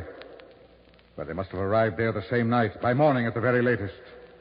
Surely they could have come back here by now. Of course they could. They've mocked me. They betrayed me. You think they found the child? Certainly they found the child. And they gave him all that gold and those costly presents. Why, they may even plan to help him establish his kingdom right here in Jerusalem. Oh, King, if you are afraid... Afraid? King Herod, ruler of all Judea, afraid? I'm afraid of no one. Certainly not a small child. Perhaps if we sent men to Bethlehem and searched all the houses for a baby who was born... Search? I'll do better than search. I'll put an end to this pretender to the throne of Judea for good. Guards. Call the guards. I'll send soldiers to Bethlehem and all the towns around Bethlehem. I'll destroy every child that is 2 years old or under. All of them. Every single one.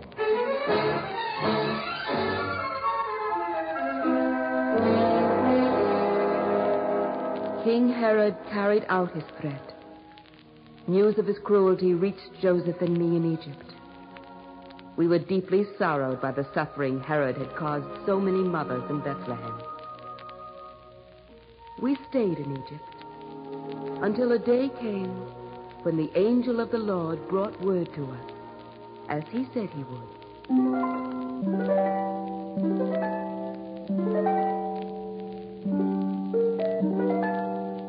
Arise and take the young Christ child with you back to Israel. For they are dead which sought to kill him, the Savior of all the people.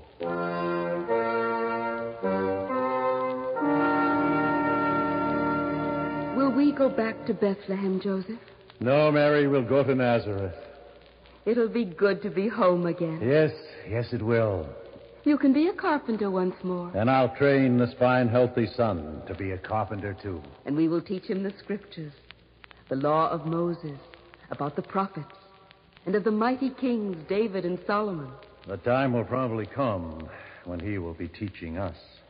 Oh, Joseph, are you still fearful of the task of caring for Jesus? No, Mary, no. The Lord has guided our every move since this miracle was given to us. And when the time comes for the child to be more than a carpenter's son, the Lord will show us the way then, too. And until then, we'll give him careful training as best we know how. And love. Yes, Mary, and love. Oh, Joseph, I can't wait to see Nazareth again. Well, then come, Mary. This will be the happiest journey of our lives.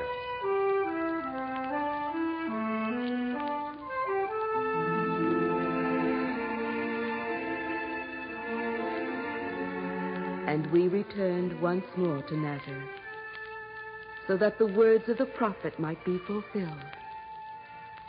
The words that said, He shall be called a Nazarene.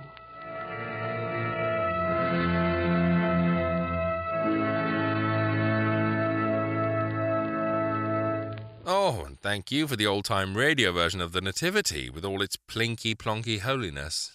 I hope that got you all in the Christmas mood. Hi Adam, Tom here from the Anywhere But Here, Shipped High in Transit and Tom and Joe Show podcasts, wishing you, your family, your audience and of course Suki a very, very Merry Christmas and a Happy New Year. I'm talking to you on a rubbish dictaphone as I ran out of time to do a proper recording, but I hope in some way that it sounds a lot like an old-timey radio broadcast. Anyway, what a year 2017 has been, eh? Not only have your shows gone from strength to strength, but we actually got to meet in real life, twice. Thanks again to you and your family for putting up with me, Ant, Scott, Charlie and Smokey and making us feel extremely welcome in your home. And congratulations on the more recent meet-up in London, where a load of your audience got to meet each other. What a wonderful bunch they all were. I truly hope that 2018 manages to somehow surpass 2017 for you, and here's to many more years of your wonderful shows. And maybe some more frequent meetups. Thanks for all the hard work that you put in, Adam. It's truly appreciated.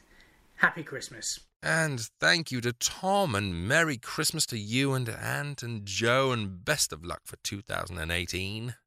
Well, folks, thank you so much for being here with me on this special Christmas edition of Attaboy Clarence, and to play us out. How's about we hear from old Blue Eyes himself, Mr. Frank Sinatra? Have yourself a merry little Christmas. Let your heart be light.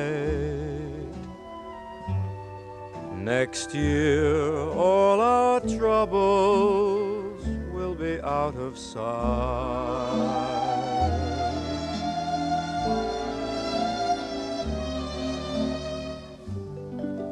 Have yourself a merry little Christmas. Make the Yuletide gay. Next year all our troubles will be miles away.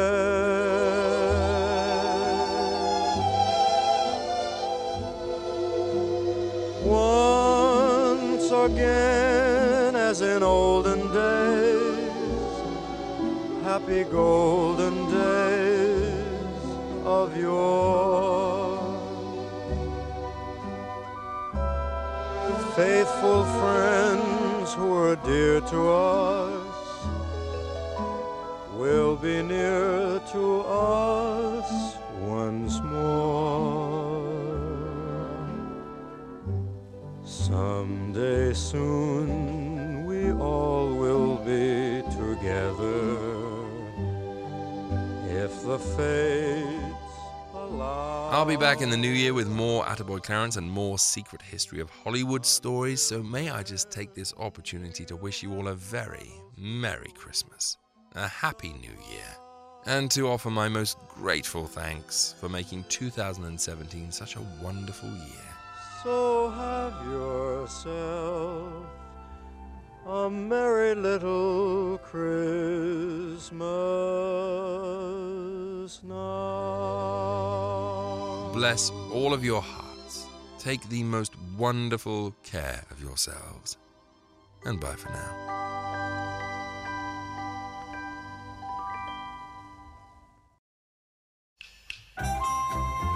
If you'd like to support this show, you can do so by going to www.attaboyclarence.com and clicking on the Patreon banner. Pledges start from as little as $1 a month, and in return, you'll receive exclusive emails, bonus episodes, previews, and ebooks. And every dollar pledged goes towards making these shows better and more frequent. Go to www.attaboyclarence.com or click the link in the show notes now to become a patron. Thank you.